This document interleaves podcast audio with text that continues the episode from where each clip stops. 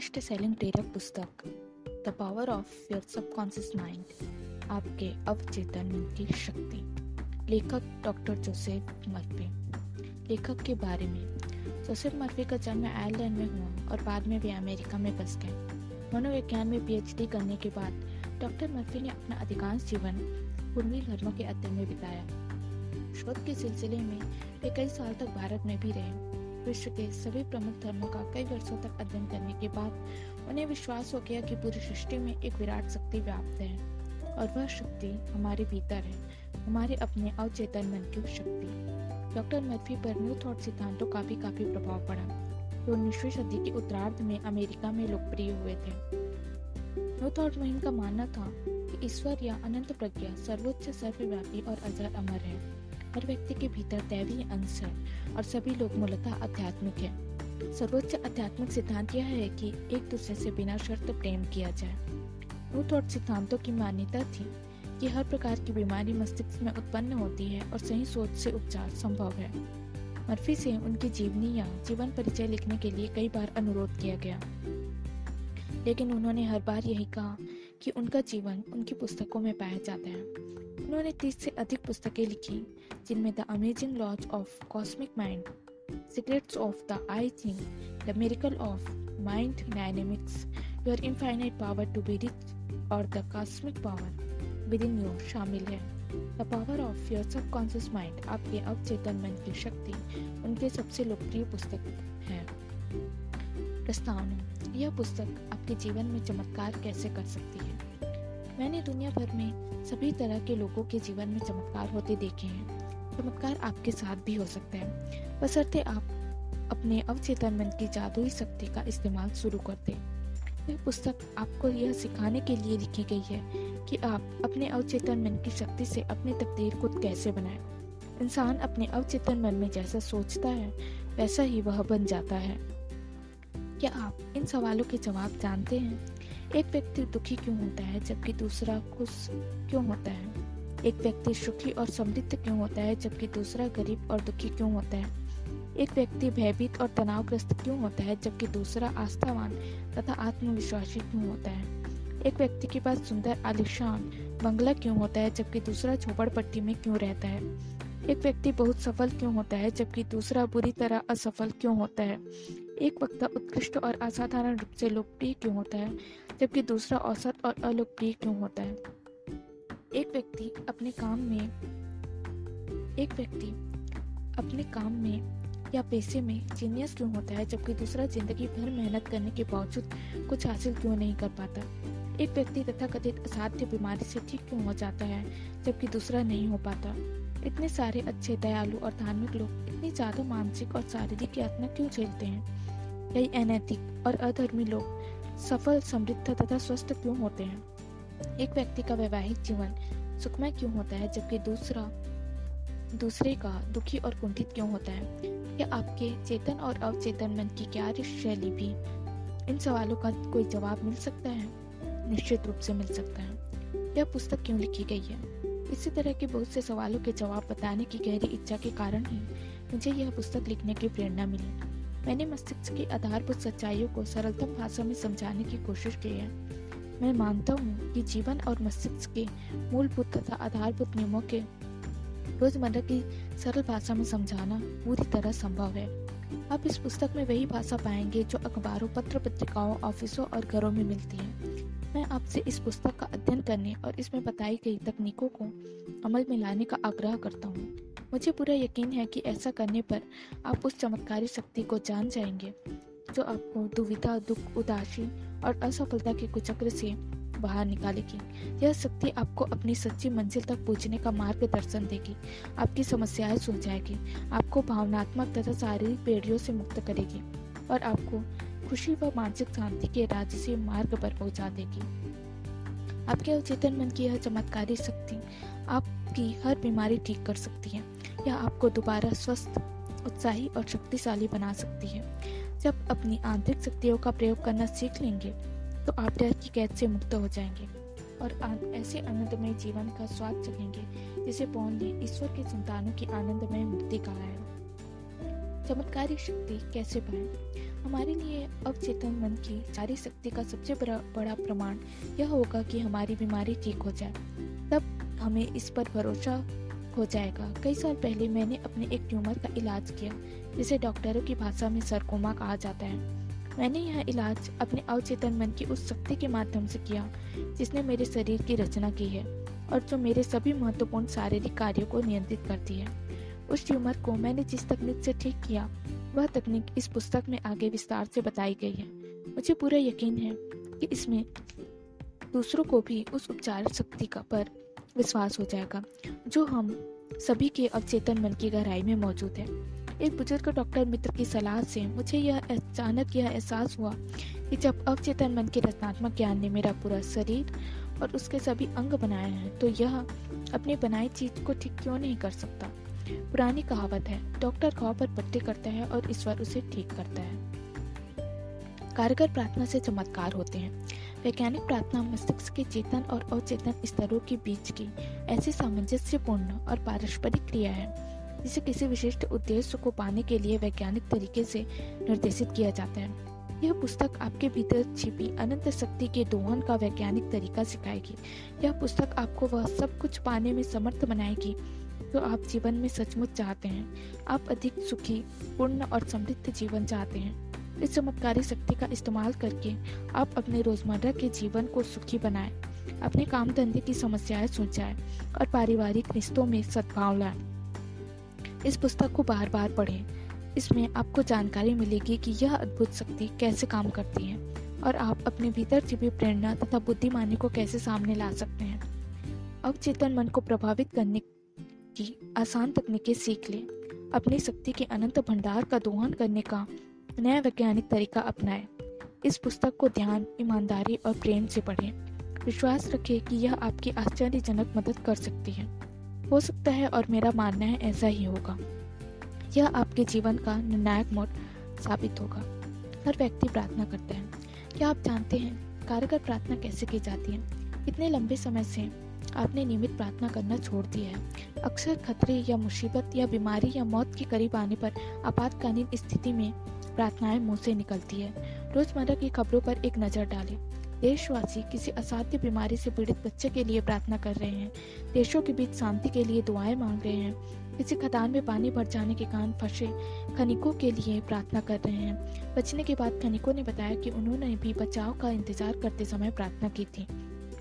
बेशक मुसीबत में प्रार्थना हमेशा मदद करती है, लेकिन प्रार्थना को अपने जीवन का अखंड और सृजनात्मक हिस्सा बनाने के लिए हम मुसीबत का इंतज़ार क्यों करें?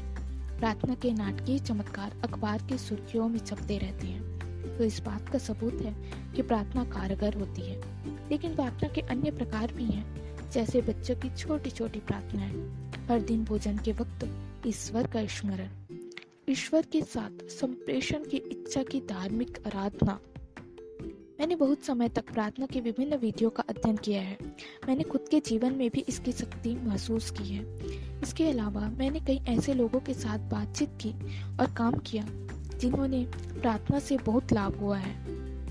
आमतौर पर समस्या यह आती है कि किसी दूसरे को प्रार्थना करना कैसे सिखाया जाए?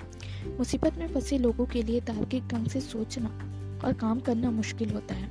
उनकी समस्या उन पर हावी हो जाती है। और सुनने समझने की क्षमता को कम कर देती है।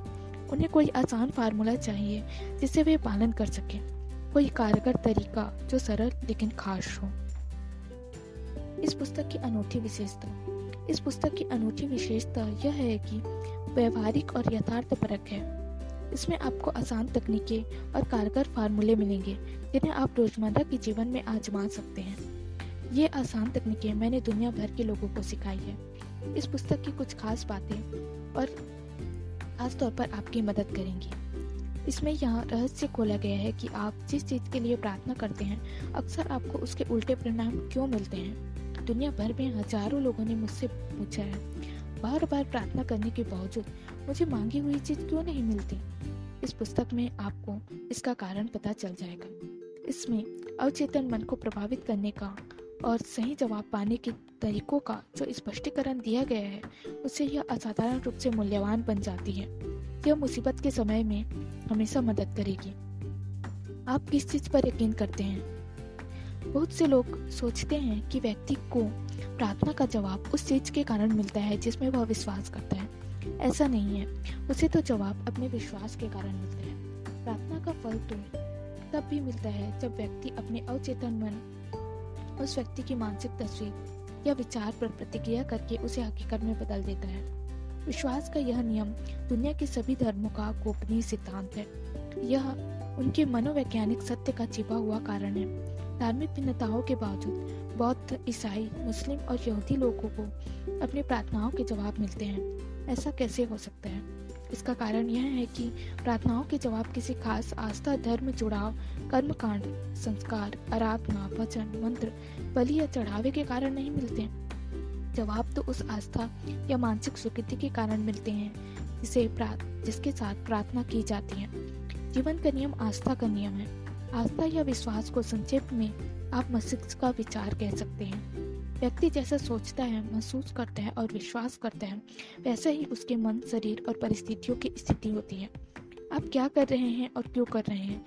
यह जान लेने के बाद आप अवचेतन मन की मदद से ऐसी तकनीकें तैयार कर सकते हैं जो आपको जीवन की सभी इच्छा, अच्छी चीज़ें दिलाए। सफल प्रार्थना का मूल अर्थ मनोकामना पूरी होना। इच्छा प्रार्थना है। हर व्यक्ति सेहत, खुशी, सुरक्षा, मानसिक शांति और सच्ची अभिव्यक्ति की इच्छा रखता है।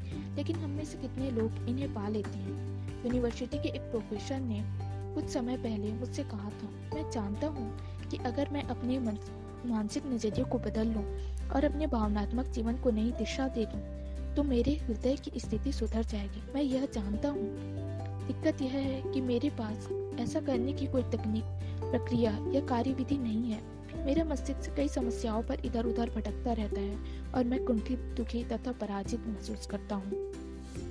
इस प्रोफेसर के मन में संपूर्ण स्वास्थ्य की इच्छा थी।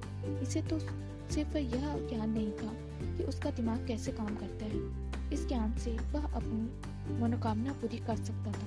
और यही हुआ। इस पुस्तक में बताई गई उपचारक विधियों में इस्तेमाल से यह पुण्य स्वस्थ हो गया। सभी व्यक्तियों में शाश्वत मस्तिष्क का अंश है। आपके अवचेतन मन की चमत्कारी शक्तियाँ उस समय भी मौजूद थी, जब आप या मैं पैदा भी नहीं हुए थे। जब कोई चर्च नहीं था, जब दुनिया ही नहीं थी। जीवन की महान शाश्वत सच्चाइयों और सिद्धांत उस समय भी मौजूद थे, जब कोई धर्म शुरू नहीं हुआ था।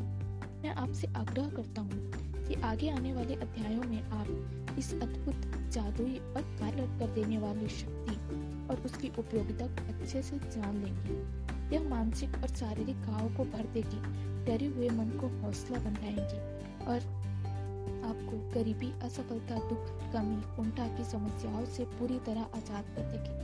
आपको तो बस मानसिक और भावनात्मक रूप से अच्छी चीज़ के साथ जोड़ना है, जिसे आप हकीकत बनाना चाहते हैं। आपके अवचेतन मन की रचनात्मक शक्तियाँ इसके अनुसार प्रतिया करेंगी। आज ही अभी शुरुआत करते अपने जीवन में चमत्कार होते देखें। ऐसा तब तक करते रहें, जब तक कि सूरज न निकल आए और अंधेरा दूर न हो जाए। चैप्टर आपके भीतर बहुत बड़ा खजाना है। आपके भीतर बहुत बड़ा खजाना है। इसे हासिल करने के लिए आपको बस अपने मन की आग खोलकर उसे देखना भर है। आपके भीतर नियामतों का अथाह भंडार है।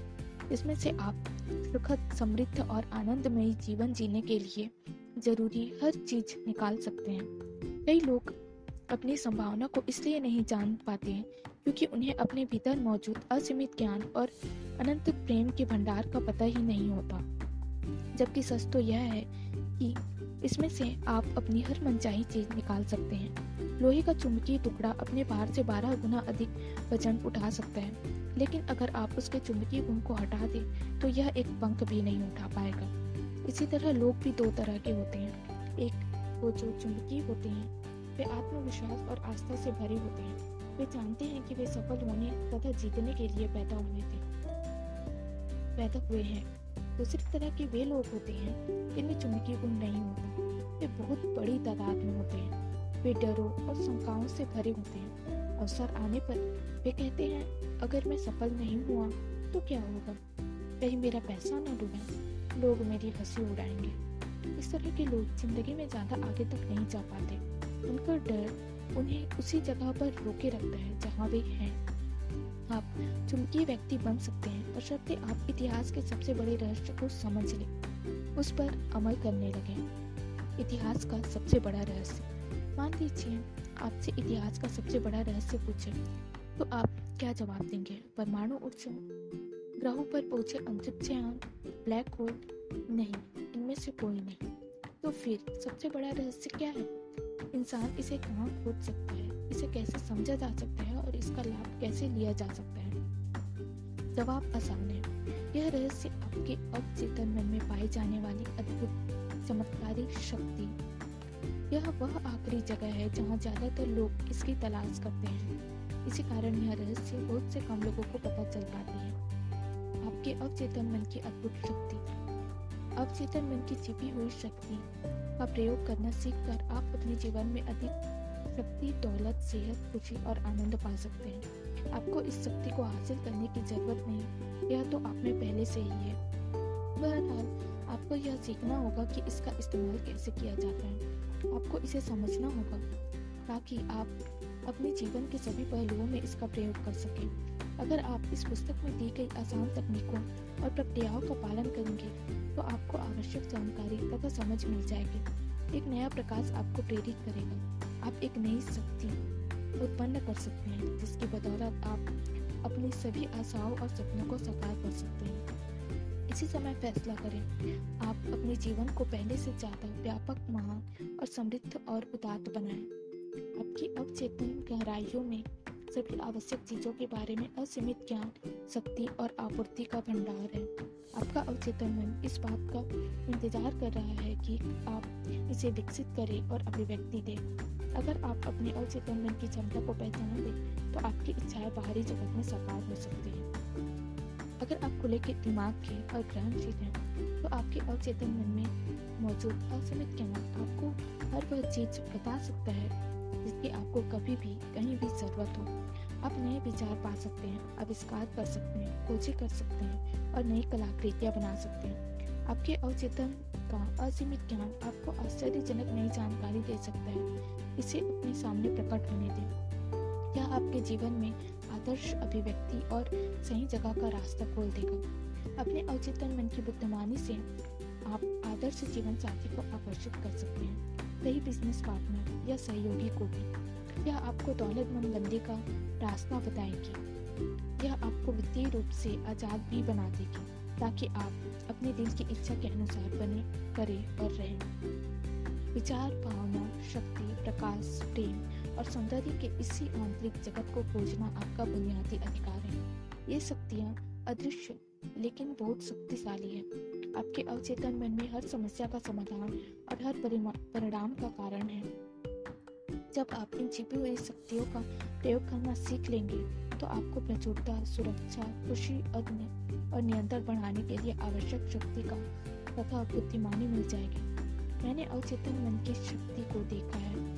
मैंने इसकी शक्ति से अपाहिजों को पूर्ण स्वस्थ होते देखा है। अवचेतन मन के सहारे उन्होंने खुशी, सेहत, आनंद की संभावनाओं को हकीकत में बदला है। यकीन आपके अवचेतन मन में ऐसे चमत्कारी, उपचार शक्ति है जो परेशान दिमाग और टूटे हुए दिल का इलाज करती है। यह आपके मस्तिष्क की जेल का दरवाज़ा खोलकर आपको आज़ाद कर सकती है। यह आपको सभी तरह की भौतिक और शारीरिक बंधनों से मुक्त कर सकती है। कार्यकारी आधार की आवश्यकता। अगर आप किसी भी क्षेत्र में प्रगति करना चाहते हैं तो इसके लिए एक अनिवार्य पहला कदम आपको एक शाश्वत कार्यकारी आधार का पता लगाना है। अपने मन की कार्यविधि में निपुण बनने के लिए आपको इसके सिद्धांतों को समझना होगा। तभी आप इसकी शक्तियों का इस्तेमाल करने, करते समय जान जाएँगे कि आपको कौन से परिणाम मिलेंगे। आप जिन विशिष्ट लक्ष्यों को हासिल करना चाहते हैं, उन्हें आप इन शक्तियों की मदद से साकार कर सकते हैं। कई सालों तक मैंने केमिस्ट का काम किया था।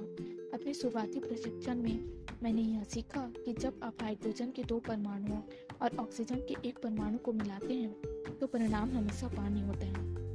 कभी कभार या अक्सर नहीं, हमेशा। जब आप ऑक्सीजन के एक परमाणु और कार्बन के एक परमाणु को मिलाते हैं तो कार्बन डाइऑक्साइड नामक जहरीली गैस उत्पन्न होती है। लेकिन अगर आप ऑक्सीजन का एक और परमाणु जोड़ देते हैं तो आपको कार्बन डाइऑक्साइड मिल जाती है, जो प्राणियों के लिए हानि रहित और पौधों के लिए जीवनदायी होता है। ये शाश्वत और अपरिवर्तनीय तथ्य है, इन्हें हम सिद्धांत कहते हैं। काम करने की दृष्टि से आपके अचेतन मन की केमिस्ट्री और फिजिक्स और गणित के सिद्धांतों से अलग नहीं है। अगर आप रासायनिक या भौतिक शक्तियों का प्रयोग करना चाहते हैं तो आपको इन क्षेत्रों के सिद्धांतों को सीखना होगा। इसी तरह अगर आप अचेतन मन की शक्ति का प्रयोग करना चाहते हैं तो आपको इसके सिद्धांतों को सीखना होगा। आमतौर पर इस सिद्धांत को सभी स्वीकार करते हैं। पानी अपना रास्ता कुछ खोज लेता है। यह एक शाश्वत सिद्धांत है। यह हर जगह, हर समय पानी और पानी जैसे सभी द्रवों पर लागू होते हैं। प्राचीन मिस्र के लोग इस सिद्धांत को जानते थे। इसका प्रयोग उन्होंने महान पिरामिडों की नींव को आदर्श रूप से समतल बनाने में किया था।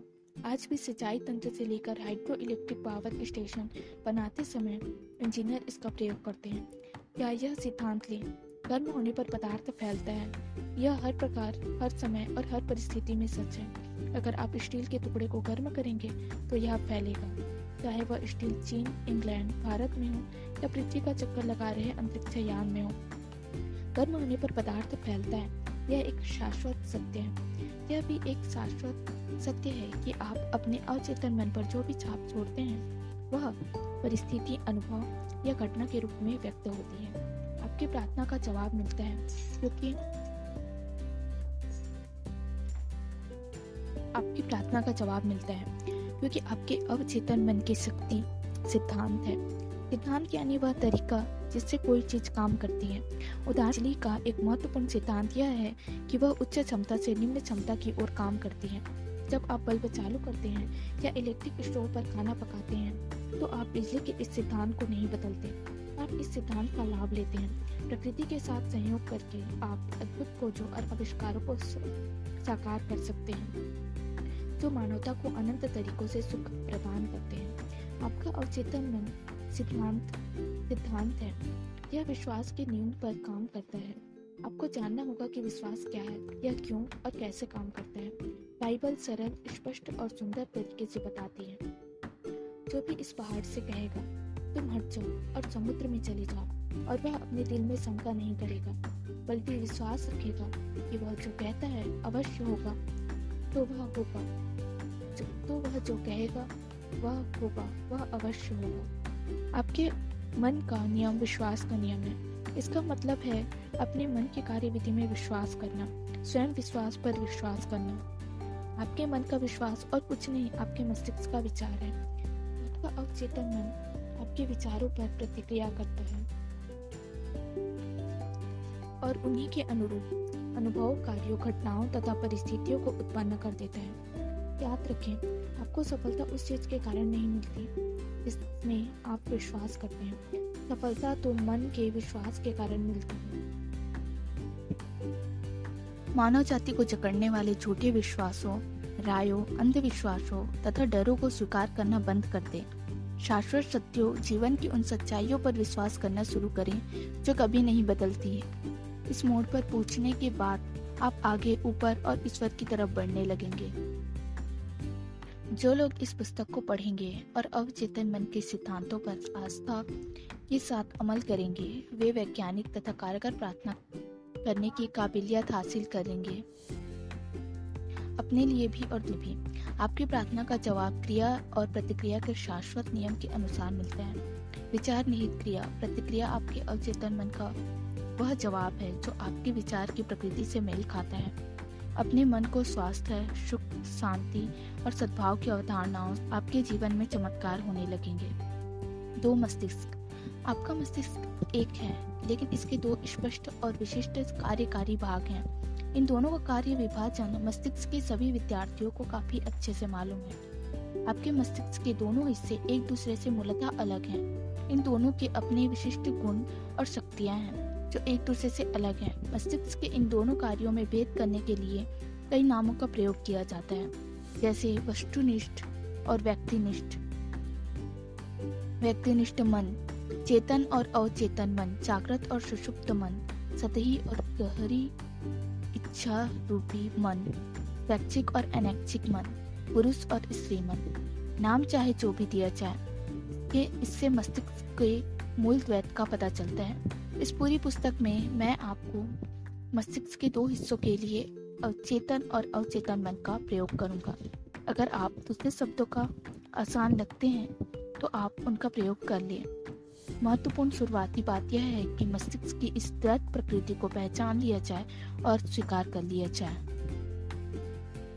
चेतन और अवचेतन मन आपके मस्तिष्क के दो तरफा कार्यों को जानने का एक अद्भुत तरीका यह है कि आप इसे एक बगीचा मान लें। आप माली हैं, आप अपने अवचेतन मन में हर दिन विचार के बीच बो रहे हैं। ज़्यादातर समय आपको यह एहसास ही नहीं होता कि आप ऐसा कर रहे हैं, क्योंकि बीच आपकी आदतन सोच पर आधारित है। जैसा आप अपने अवचेतन मन में बोते हैं, आपको अपने शरीर तथा परिस्थितियों में वैसे ही फ़सल काटनी पड़ती है। कल्पना करें कि आपका अवचेतन मन उपजाऊ मिट्टी है, जो सभी तरह के बीजों को उगने में मदद करेगी, चाहे वे अच्छे हों या बुरे। अगर आप कांटे बोते हैं तो क्या आपको अंगूर मिल सकते हैं? अगर आप कटीली झाड़ियाँ बोते हैं तो क्या आपको अंजीर की फ़सल मिल सकती है? हर विचार एक कारण है और हर परिस्थिति एक परिणाम है। इसी वजह से यह अनिवार्य है कि आप अपने विचारों पर नियंत्रण करें। सिर्फ़ इसी तरह इच्छित परिस्थितियाँ मिल सकती हैं। इसी समय शांति, खुशी, सही कर्म, सद्भावना और समृद्धि के विचारों के बीच बोना शुरू कर दें। शांति और विश्वास से इन चीज़ों के बारे में सोचें। अपने चेतन तार्किक मन में उन्हें पूरी तरह स्वीकार करें। इन अद्भुत विचारों, बीजों को अपने मस्तिष्क के बगीचे में बोते रहें। आपको बहुत बढ़िया फ़सल मिलेगी। जब आपका मस्तिष्क सही तरीके से सोचता है, जब आप सच्चाई समझ लेते हैं, जब आप अवचेतन मन तक पहुँचने विचार सृजनात्मक सद्भावनापूर्ण और शांतिपूर्ण होते हैं। तो आपके अवचेतन मन की जादुई शक्ति कार्यकारी प्रतिक्रिया करेगी। यह उस विचार के लिए आवश्यक परिस्थितियों और उचित माहौल का निर्माण कर देगी। अपनी विचार प्रक्रियाओं को नियंत्रित करने के बाद आप किसी भी समस्या या मुश्किल में अपने अवचेतन मन की शक्तियों का प्रयोग कर सकते हैं। वास्तव में आप जानबूझकर हुए उस असमित शक्ति और अटूट नियम के साथ संयोग कर रहे हैं। जो सभी चीज़ों पर लागू होता है। अपने चारों तरफ़ देखें, चाहे आप जहाँ रहते हो, आपकी समाज चाहे जैसी हो।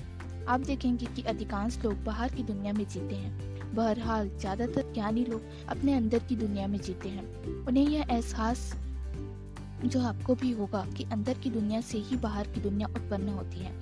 आपके विचार, भावनाएँ और सपने आपके अनुभव के जनक हैं। आंतरिक मन ही एकमात्र रचनात्मक शक्ति है। बाह्य संसार में आपको जितनी भी चीज़ें मिलती है, वे सभी आपके अपने मन के अंदरूनी संसार में उत्पन्न की है।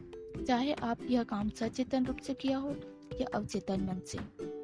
जब आप अपने चेतन और अवचेतन मन की आपसी कार्य विधि के बारे में सच्चाई जान लेंगे तो आप अपने जीवन की काया पलट करने में कामयाब हो जाएँगे। अगर आप बाहरी स्थितियों को बदलना चाहते हैं तो आपको उनके कारणों को भी बदलना होगा। अधिकांश लोग परिस्थितियों और स्थितियों से कारणों को बदलना चाहते हैं। अधिकांश लोग परिस्थितियों और स्थितियों से संघर्ष करके उन्हें बदलने की कोशिश करते हैं। यह समय मेहनत की और समय की भयंकर बर्बादी है।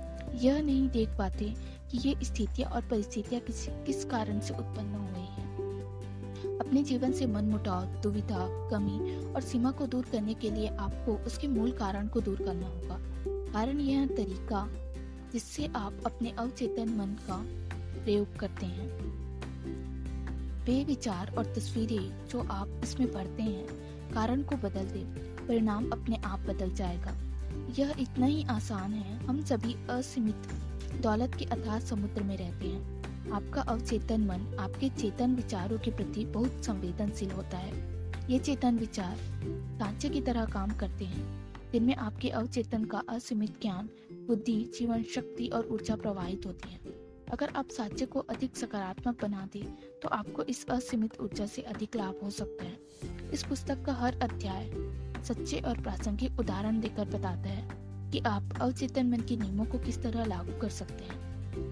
जब आप इन तकनीकों का प्रयोग करना सीख लेंगे तो आप गरीबी के बजाय अमीरी, अंधविश्वास और अज्ञान के बजाय बुद्धिमानी आंतरिक संघर्ष के बजाय शांति, असफलता के बजाय सफलता, दुख के बजाय खुशी, अंधकार के बजाय प्रकाश, मतभेद के बजाय सद्भावना, डर के बजाय आत्मविश्वास तथा आस्था का अनुभव करने लगेंगे। क्या इनसे अद्भुत वरदान हो सकते हैं? अधिकांश महान वैज्ञानिकों, कलाकारों, कवियों, गायकों, लेखकों और आविष्कारकों को चेतन तथा अवचेतन मन की कार्यविधि की गहरी समझ थी। इसी वजह से उन्हें अपने लक्ष्य हासिल करने की शक्ति मिली। एक बार महान ओपेरा गायक एनरिको कैरुसो मंच पर जाने से घबरा रहे थे। डर के मारे उनके गलों की, गले की मांसपेशियाँ ऐट गई थी। ऐसा लग रहा था जैसे उनके वाक तंतुओं को लकवा मार गया हो और वे बेकार हो गए। वे मंच के पीछे गायक की पोशाक पहने खड़े थे और उनके चेहरे पर पसीना बह रहा था। कुछ ही पल बाद उन्हें हज़ारों प्रशंसकों की भीड़ के सामने मंच पर जाकर गाना था। कांपते हुए उन्होंने कहा, मैं नहीं गा सकता। सब लोग मुझ पर हंसेंगे, मेरा करियर खत्म हो गया। वे अपने ड्रेसिंग रूम में जाने के लिए मुड़े। तभी अचानक वे रुककर चिल्लाए, छोटा, मैं मेरे भीतर की बड़ी मैं का गला दबाने की कोशिश कर रहा है।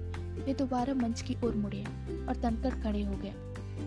उन्होंने छोटे मैं को आदेश दिया बाहर निकल जाओ बड़ा मैं गाना चाहता है?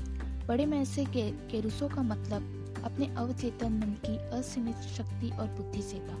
वे चिल्लाने लगे बाहर निकल जाओ बाहर निकल जाओ बड़ा मैं आने वाला है। अवचेतन मन ने प्रतिक्रिया करते हुए उनके भीतर की असीमित शक्तियों को मुक्त कर दिया। समय आने पर वे मंच पर गए और उन्होंने शानदार तरीके से गाया। इससे श्रोता मंत्र मुक्त हो गए। आपने अब तक जो सीखा है, उससे आप समझ सकते हैं कि केरुसो मस्तिष्क के दो स्तरों को समझते थे, चेतन या तार्किक स्तर और अवचेतन या अतार्किक स्तर। आपका अवचेतन मन प्रतिक्रियाशील है।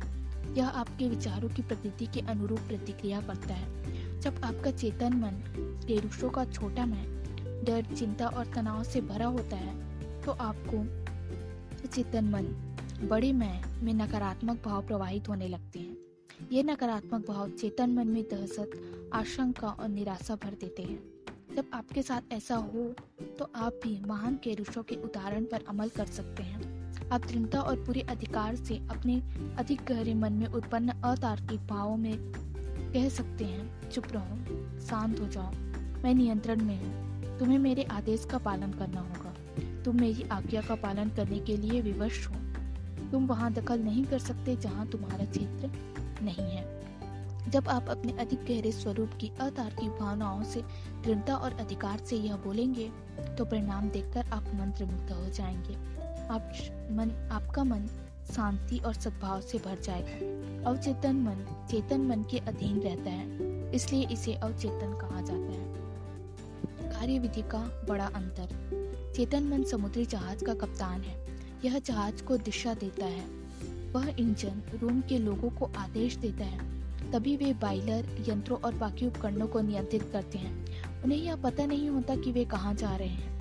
वे तो सिर्फ़ कप्तान के आदेश का पालन करते हैं। अगर कप्तान कंपास और बाकी यंत्रों के आधार पर गलत या दोषपूर्ण निर्देश जारी कर दे तो जहाज़ चट्टानों से टकरा सकता है। इंजर रूम के लोग कप्तान के आदेशों का पालन करने के लिए बाध्य हैं, क्योंकि वही बॉस है। क्योंकि उसे यह पता होना चाहिए कि वह क्या कर रहा है। इसलिए इंजर रूम के लोग कप्तान से बहस नहीं करते या पलटकर कुछ नहीं कहते। वे तो बस चुपचाप उसके आदेशों का पालन करते हैं। कप्तान अपने जहाज़ का मालिक होता है और बाकी लोग उसके आदेशों का पालन करते हैं। इसी तरह आपका चेतन मन आपके जहाज़ का कप्तान और मालिक होता है। आपके शरीर, आपके परिवेश और आपके जुड़े सभी मामलों का चेतन मन आप अपने विश्वास तथा अनुमानों के आधार पर आदेश देता है और आपका अवचेतन मन चुपचाप उन आदेशों को मान लेता है। यह आदेशों पर सवाल नहीं करता या यह नहीं पूछता कि वे किस आधार पर दिए जा रहे हैं। अगर आप खुद से बार बार कहें, मेरे पास इस चीज़ को खरीदने के लिए पैसे नहीं है तो आपका अवचेतन मन आपकी बात मान लेगा वह यह सुनिश्चित कर देता है कि आपके पास अपनी मन चाही चीज़ को खरीदने के लिए कभी पैसे ना रहे। जब तक आप यह कहते हैं, रहेंगे, मेरे पास उस कार, छुट्टियाँ, उस घर के लिए पैसे नहीं है, तब तक आपका अवचेतन मन आपके आदेशों का पालन करता रहेगा। आप जीवन में इन चीज़ों को कभी नहीं खरीद पाएँगे। आप सोचेंगे कि ऐसा परिस्थितियों के कारण हुआ है। आपको यह लगेगा कि नहीं, आपके आपने अपने नकारात्मक विचारों से परिस्थितियाँ खुद निर्मित की हैं। वह पिछले क्रिसमस क्यू पर नीना डब्ल्यू नाम की एक युवती जो दक्षिणी कैलिफ़ोर्निया यूनिवर्सिटी की छात्रा है, बिवरली हिल्स के एक बेहतरीन शॉपिंग इलाके से गुजर रही थी। उसके मन में उमंग थी, वह बफेलो न्यूयॉर्क में अपने परिवार के साथ छुट्टियाँ मनाने जाने वाली थी। जब नीना एक दुकान के पास से गुजरी तो उसकी निगाहें डिस्प्ले विंडो में रखे एक सुंदर स्पेनिश लेदर बैग पर पड़ी। उसने उसे हसरत से देखा। फिर कीमत देखते ही उसके मुँह से आह निकल गई। वह खुद से कहने ही वाली थी, मैं इतना महँगा बैग कभी नहीं खरीद पाऊँगी। तभी उसे मेरे लेक्चर का यह वाक्य याद आया। बेस्ट सेलिंग टेरी कभी भी किसी नकारात्मक वाक्य को पूरा मत करो। उसे तत्काल उलटकर सकारात्मक कर दो। और आपके जीवन में चमत्कार हो जाएँगे। कांच के पार रखे बैग को घूरते हुए उसने कहा, यह बैग मेरा है। यह बिक्री के लिए नहीं है। मैं मानसिक रूप से स्वीकार करती हूँ। यह मुझे मिलेगा और मेरा अवचेतन मन यह सुनिश्चित करेगा कि यह मुझे मिल जाए। उसी शाम को नीना अपने मंगेतर से डिनर पर मिली। वह रैपर में लिपटा एक सुंदर तोहफा लाया था। सांस रोककर नीना ने उसे खोलकर खोला। वहाँ वहाँ पर वही लेदर बैग था जिसे उसने उसी दोपहर को देखा था और अपना मान लिया था। उसने अपने मन को उम्मीद से भर लिया था।